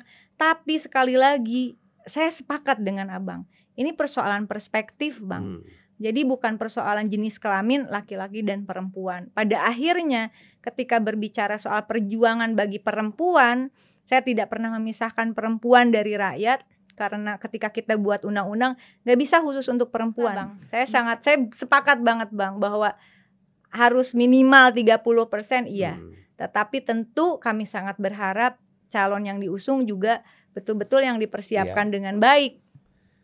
Ya tapi sekarang kan persoalannya tidak banyak kaum perempuan yang mau terlibat di dalam persoalan-persoalan politik kan. Ya karena itu. Disuruh ngurusin sumur dapur kasur aja. Padahal sumur dapur kasur juga hasil keputusan politik kan. Lah iya, tapi dapur kan, bisa ngebul atau enggak kan. Tapi kan ini bisa diangkat oleh kawan-kawan yang sudah. Bisa. Yang sudah. Ya intinya sih gini lah Bang. Kalau dari diskusi panjang yang tadi saya sudah sampaikan. Hmm. Kita berdua ngobrol panjang lebar. Sebenarnya ketika berbicara politik, meskipun abang laki-laki, saya perempuan, ini bukan soal perbedaan jenis kelamin kita kan Bang, mm-hmm. udah pasti beda lah, yeah. ya kecuali abang operasi nyamain ke saya. Ya ini adalah persoalan bagaimana memperjuangkan visi misi N K R I, mm. apapun jenis kelaminnya. National interest itu menjadi penting menurut saya untuk laki-laki ataupun untuk perempuan. Ketika berbicara perjuangan bagi rakyat, bangsa, dan negara, hmm. itu tidak bisa dipisahkan. Apakah dia berjenis kelamin laki-laki atau yeah. berjenis kelamin perempuan. Menurut saya gitu sih. Yeah. Kenapa jadi ngomongin jenis kelamin? eh, saya kira ini penting ya. Karena kita sudah memulai dengan kesetaraan gender. Ya. Mm-mm. Jadi harus kita bicarakan. Ini harus di... Mm-mm. Dan harus diseriusi aspek ini. Serius dari tadi, ya. Masya Allah. Bukan, bukan kita berdua. Abang tapi... aja yang gak pernah serius sama aku. Asik, asik, asik, asik. Ya, asik, asik. Oke, uh, sekarang menurut Rieke peran perempuan itu, eh, peran kaum perempuan di dalam eh, kegiatan kemasyarakatan, sosial politik dan lain-lain itu sudah sejauh mana? Ada kemajuan, iya Bang. Ada kemajuan, alhamdulillah. Hmm. Jumlah parlemen perempuan di nasional maupun daerah juga meningkat. Partisipasi di dalam organisasi masyarakat, di dalam partai politik hmm. juga meningkat. Tapi ini perjalanan panjang sekira. Balik lagi selalu kalau saya menekankan paling tidak otokritik bagi diri saya.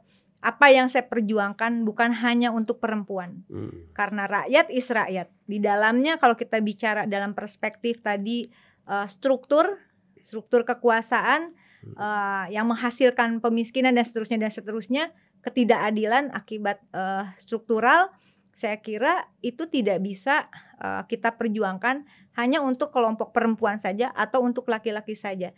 Kita berbicara dengan perspektif korban, hmm. dan korban itu bagi saya bisa laki-laki bisa perempuan, termasuk dalam kasus-kasus kekerasan uh, seksual ya. Pelaku bisa juga perempuan, bisa juga laki-laki. Hmm. Tetapi memang data membuktikan korban lebih banyak perempuan dan anak.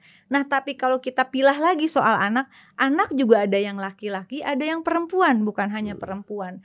Jadi uh, tanpa menghindari perdebatan soal kesetaraan gender, saya kira soal perspektif dalam kesetaraan gender ini menjadi sesuatu yang prinsip. Sehingga kita tidak terjebak dalam persoalan dikotomi laki-laki dan perempuan. Tetapi perjalanan politik kita, perjuangan politik bersama kita adalah untuk menyelesaikan, mengakhiri ketidakadilan terhadap rakyat apapun jenis kelaminnya. Ya. Setuju ya?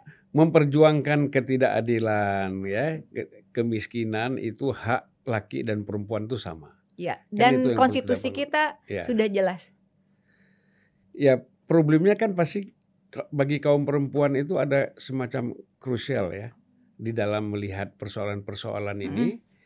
Ya bagi bagi orang seperti Rieke barangkali atau bagi seba, eh, sebagian mm. orang dalam melihat ini sudah menjadi hal biasa karena setiap hari digeluti.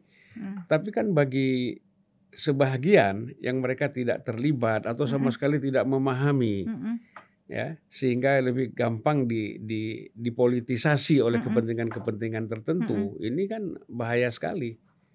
Gitu. Uh, kalau mau dilihat dari persoalan konstitusi jelas, mengatakan ya bahwa mm. atau prinsip hukum kita jelas bahwa setiap orang berkedudukan sama di hadapan hukum.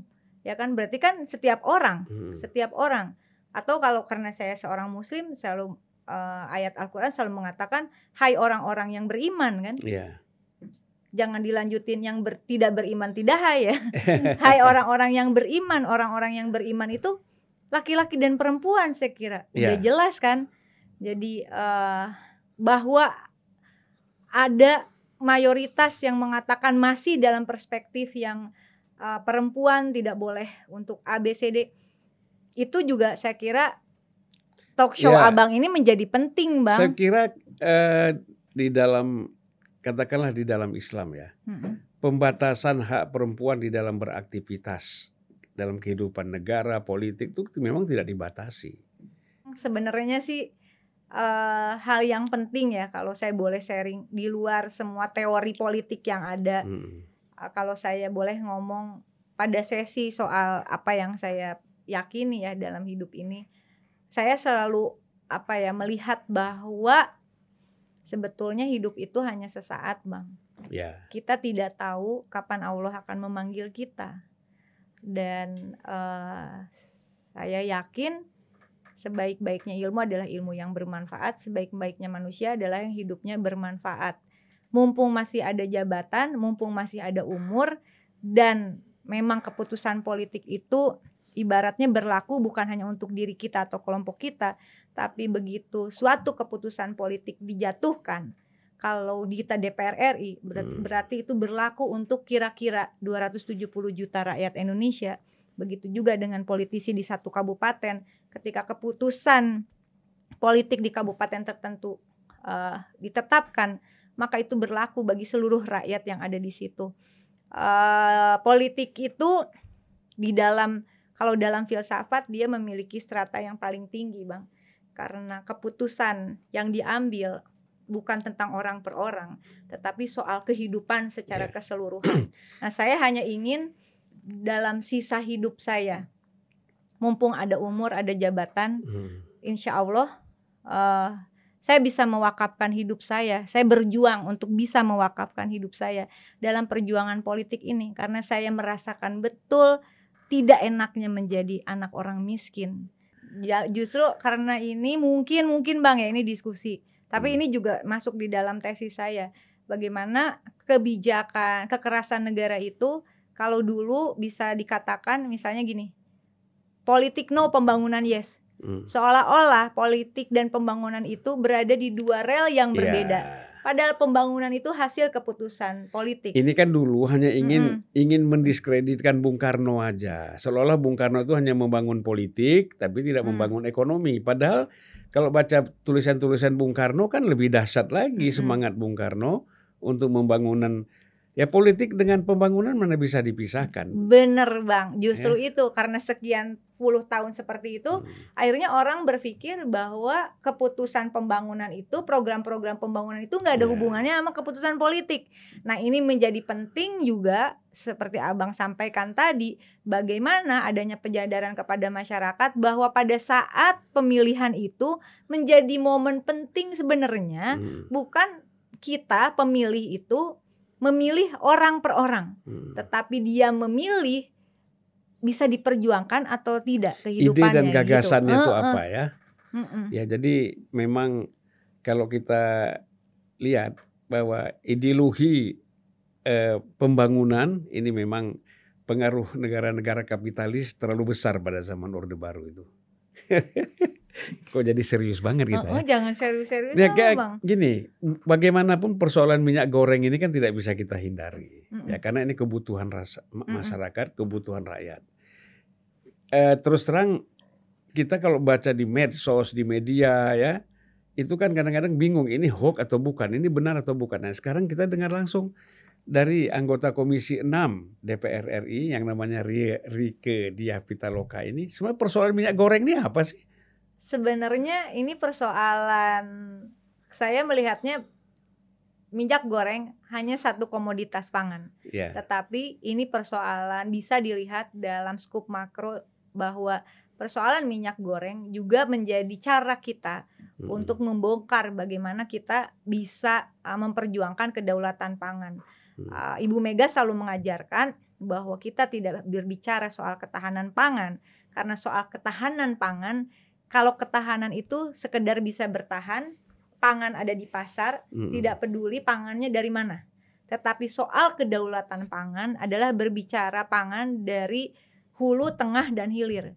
Bahwa seluruh rangkaian kedaulatan pangan ini harus memastikan memberikan kesejahteraan bagi siapapun rakyat yang terlibat di sektor hulu, tengah, dan hilir. Nah, sehingga komoditas minyak goreng salah satunya, uh, ini membuat saya justru memiliki keyakinan kita membutuhkan uh, sistem pangan nasional hmm. yang menuju kedaulatan pangan. Ini kan mau krisis pangan segala macam. Nah, saya balik lagi Bang cerita. Di dalam kebijakan pembangunan untuk menjadi negara industri tahun seribu sembilan ratus enam puluh hmm. itu uh, gampang banget Bang mereka, karena mereka menyadari banyak yang belum bisa baca. Mungkin sembilan puluh persen waktu itu masyarakat hmm. rakyat Indonesia belum bisa baca. Jadi harus ilmiah, tetapi disampaikan dengan mudah. Ilmiah bukan berarti jelimet, kata Bung Karno hmm. begitu. Jadi kebijakan pembangunan dibagi dua, program A dan program B. Yang besarnya nih, program A ini adalah program kelima bidang kesejahteraan, prioritas kesejahteraan rakyat yang tadi, sandang pangan papan, amanat konstitusi, pendidikan dan kebudayaan, kesehatan, pekerjaan dan jaminan sosial, kemudian kehidupan sosial, perlindungan hukum dan H A M, dan yang terakhir adalah uh, infrastruktur dan lingkungan hidup yang baik, yang menurut amanat konstitusi ini adalah hak setiap warga negara. Dari mana duitnya? Dari program B. Apa program B? Program B adalah sektor industri. Hmm. Ditetapkanlah lima sektor industri prioritas saat itu, yaitu industri sandang pangan dan papan, industri bahan baku industri, industri energi terbarukan, industri energi khususnya energi terbarukan, lalu kemudian industri farmasi kesehatan dan obat-obatan tradisional, dan industri pariwisata. Kenapa ini menjadi uh, lima sektor industri prioritas plus industri pertahanan? Kenapa ini menjadi prioritas? Karena bahan baku kita punya, pasar kita punya. Nah, ini inilah konsep kedaulatan pangan, hulu, tengah, hilir sampai pasar itu. Pasar itu adalah sumber daya ekonomi yang bisa menjadi kekuatan ekonomi. Kenapa kita serahin ke orang, hmm. gitu kan? Bahan baku industri, balik lagi ke minyak goreng. Bahan baku industri minyak goreng, apakah kita punya? Kita punya. Pasar kita punya, kita punya. C P O kita terbesar kan? C P O kita terbesar. Tetapi sistem tata niaga pangan menuju kedaulatan pangan itu hmm. yang belum ada dikonstruksikan dan diputuskan secara serius. Di luar itu semua, saya kira ini memang uh, mungkin pernah lihat ada di YouTube sih gimana saya statement. Hmm. Karena karena dari kasus minyak goreng ini, ini bisa membuka sebetulnya indikasi permainan pangan yang lainnya.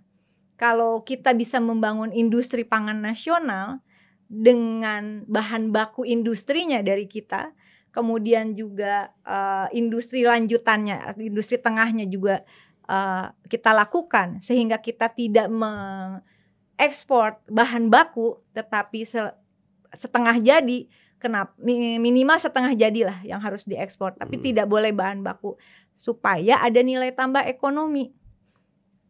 Distribusi sampai kemudian diterima oleh konsumen dengan cepat, murah, dan aman.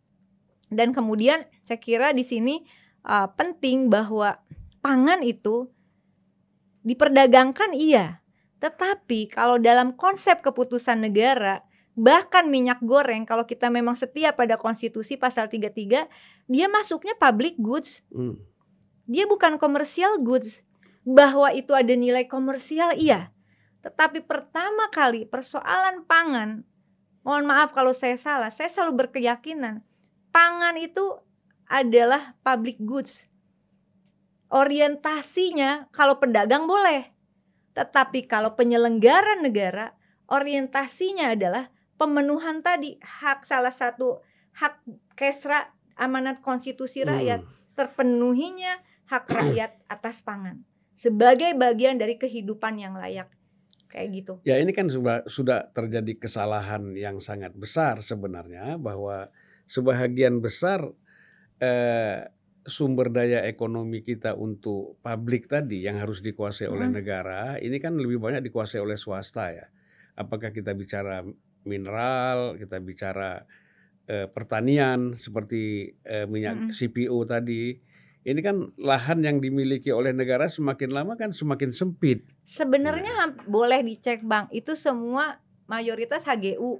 Hmm. Bukan milik pengu- penguasa sawit gitu. Yeah. Dan kalau kita lihat misalnya, kenapa saya ngajak, ayo kita bongkar secara lebih lebih mendalam gitu ya. Ini kan persoalan minyak goreng harga langka, minyak goreng mahal. Hmm. Kan bukan hanya persoalan urusan harga minyak goreng bisa diturunkan, nggak yeah. seperti itu dong. Bahwa harus dibongkar ini ada perusahaan, kalau kita, hmm. saya kira swasta nggak apa-apa. Swasta nasional yang berorientasi, berkontribusi pada kepentingan nasional justru harus di-backup oleh negara. Hmm. Justru harus di-backup oleh negara. Ngapain pengusaha luar aja yeah. di, di, dipermudah di, dan tidak dipersulit kan gitu. Mm-mm. Dan berbasis data balik lagi yang akurat yeah. dan aktual. Punya siapa uh, perkebunan kelapa sawitnya? Hmm. Punya siapa perusahaan minyak gorengnya? Ada swasta yang bergerak hanya di perusahaan minyak goreng, tapi ada swasta yang juga bergerak dari hulu tengah hilir persoalan yeah. minyak goreng. Mm. Bahan bakunya dari dia, pabriknya di dia, distributornya dia, distributornya dia, sampai ke retail, pasar retailnya, retailnya dia. juga dia. Dia itu kan namanya uh, kena kena pasal perdagangan tidak sehat, monopoli yeah. ya Bang ya. Itu urusannya K P P U ya. ya. Nah, nah, jadi menurut saya ini hanya satu komoditas. Tetapi hmm. dari satu komoditas ini menurut saya ini pelajaran berharga untuk Indonesia segera membangun sistem tata niaga pangan.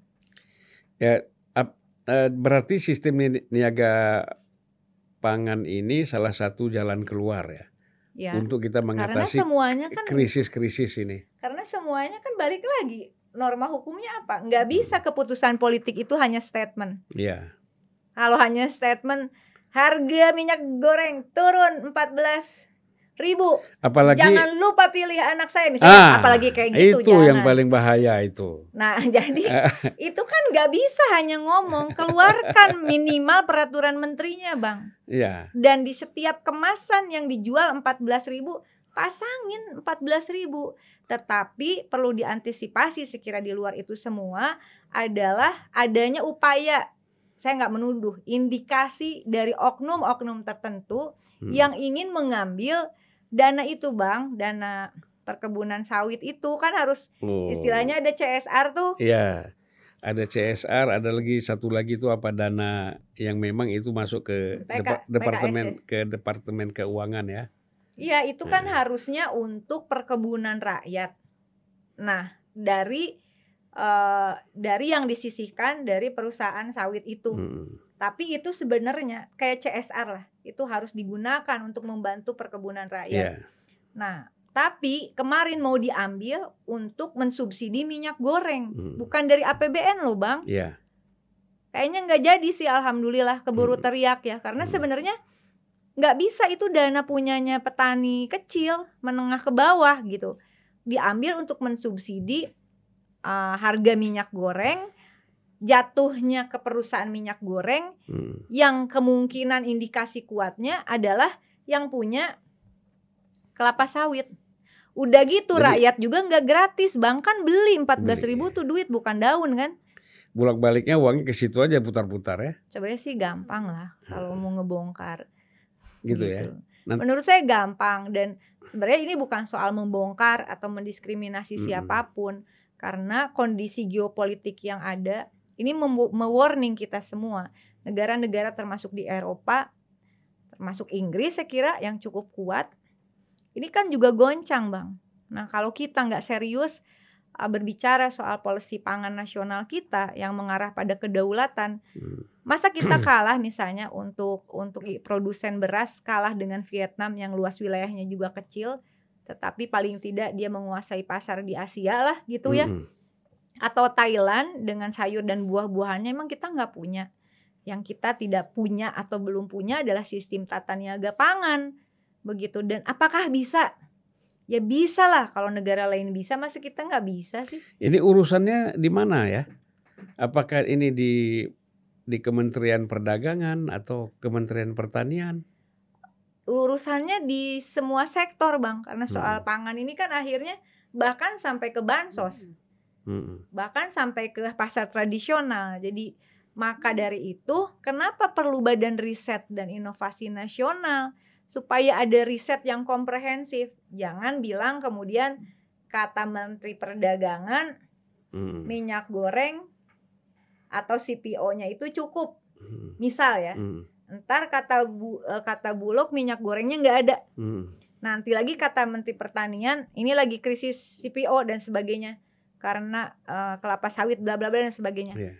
Belum lagi B U M N terkait gitu. Hmm. Nah, boleh sih tuan-tuan yang terhormat itu berada di institusi negara yang berbeda, kementerian dan lembaga yang berbeda. Tapi jangan lupa semua itu adalah negara Indonesia, pemerintahan negara Indonesia hmm. yang harusnya melindungi segenap bangsa, seluruh tumpah darah, mensejahterakan, mencerdaskan, dan selanjutnya satu kan? Ya, jadi jangan berjalan dengan regulasi regulasi masing-masing ya. Gak bisa, harus ya. harus terintegrasi, nggak hmm. bisa sendiri-sendiri. Sama kayak rumah tangga kan, Bang? Kalau sendiri-sendiri bubar, Bang. Ya. Curcol aku, Bang. Oh, perlu juga kita harus bicara tentang Indonesia hari ini. Bagaimana Rieke melihat Indonesia hari ini? Indonesia hari ini luar biasa. Hmm. Karena kita memang harus optimis, karena kita memang harus semangat. Yeah. Kita harus selalu mencoba melihat sisi positif dari kondisi yang ada sekarang, hmm. tapi bukan berarti kita mendinai, kita mengabaikan, kita mengelabui kondisi yang ada sekarang ini. Karena saya yakin, kalau saya secara pribadi saya selalu yakin Indonesia ini bisa menjadi negara yang maju, negara yang berdaulat, negara yang kuat. Keyakinan itulah yang kemudian rasanya, kalau boleh saya sharing, saya bagikan kepada siapa saja untuk tidak pernah berhenti memperjuangkan Indonesia yang merdeka, bersatu, berdaulat, adil, dan makmur. Susah, pasti susah. Tapi sebagai closing kali, Bang ya, saya selalu punya prinsip dalam hidup, uh, gak mudah. Abang tahu saya termasuk hardcore di, hmm. di parlemen. Banyak yang tidak suka, pasti.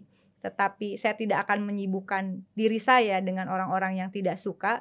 Karena politik bukan masalah like or dislike personal, karena saya sedang sedang tidak cari suami dalam politik gitu ya, atau pasangan atau pacar. Politik adalah persoalan publik, adalah persoalan negara. Hmm. Sehingga menurut saya uh, kalau boleh saya sharing, Bang, mudah-mudahan jadi penyemangat setiap orang. Hidup hanya satu kali. Hmm. Rugi kalau tidak punya nyali. Mati hanya satu kali. Rugi kalau mati tidak punya arti. Teman saya nambahin, lebih rugi kalau lu nggak punya laki. Ampun. Aduh. Jadi terakhir ini, terakhir ini ya. Terakhir. Ini terakhir ya. Pastikan setiap kita ini ya, saya, Rieke, dan yang lain-lain, banyak lagi orang yang punya eh, apa cita-cita, mimpi untuk Indonesia ke depan itu. Banyak. Eh, Saya yakin kok, Bang, yeah. uh, bahwa yaitu kepercayaan saya kepada Allah Subhanahu Wa Taala. Hmm. Saya selalu meyakini bahwa hmm, kebenaran itu akan jadi kebenaran, dan perjuangan kita adalah perjuangan bersama Mustad Afin sebetulnya. Hmm. Perjuangan kita adalah perjuangan untuk menegakkan kebenaran dan keadilan. Kita memperjuangkan kepentingan rakyat, karena itu untuk mewujudkan kebenaran dan keadilan, kesejahteraan rakyat dan selanjutnya. Nah, sehingga menurut saya uh, selalu ada, Allah selalu akan kirim orang-orang yang baik dalam perjuangan ini. Bahwa uh, perjuangan untuk hal-hal baik tidak akan pernah sepi. Saya hari ini bertemu dengan abang lagi setelah sekian tahun kita berpisah. Hmm. Dan saya yakin keyakinan itu saya buktikan hari ini. Ada seorang politisi senior yang selalu duduk di samping saya dalam rapat ataupun kunker ataupun perjalanan di bis ya, Bang. Dan kita banyak sharing, kita mungkin berbeda partai politik, hmm. tapi saya belajar dari Bang Zulfan. Saya belajar bahwa jangan pernah menyerah dalam perjuangan politik. Perjuangan yang indah, yeah. yang gak semua orang dikasih kesempatan kan Bang. Bisa ngobrol sama senior politik yang luar biasa, yang tidak pernah mengecilkan saya sebagai pemain baru hmm. di dalam parlemen. Selalu mengapresiasi, selalu menguatkan. Sebagai seorang perempuan, kamu bisa. Kamu bisa, itu yang saya dapat dari Abang. Pertahankan kemerdekaanmu, jangan buru-buru melahirkan kemerdekaan. Oke, menarik sekali saya kira ya, bahwa panjang lebar ya. Bang, makasih banyak. Oke. Sehat terus. Terima kasih untuk semuanya, yeah. untuk supportnya, Bang. Uh, ini membuktikan partai boleh berbeda, oh, tapi iya, perjuangan dong. Untuk N K R I kita harus sama-sama. Kan terus lagi Bang. Ideologi kita, ideologi partai kita kan tidak jauh beda juga, ya kan? Nasionalisme, ya kan? Tentu ideologi negara Pancasila, tapi kan kita ada yang spesifik, kita punya semangat nasionalisme yang sama hmm. untuk membangun Indonesia ke depan. Itu saya kira yang membuat semua kita bisa bersatu. Saya mohon maaf kalau ada salah-salah ya Bang ya. Kalau selama kita berteman. Ya, saya, Abang sih saya maafin. Karena kan kita tuh Bang umur gak ada yang tahu ya Bang yeah, ya yeah. Terima kasih untuk segala kebaikan Abang. Semoga diterima di sisi Allah. Eh salah. Yang sehat ya Bang. Ujung-ujung innalillahi wa inna ilaihi rajiun. Masuknya baca Al-Fatihah ini. Waduh.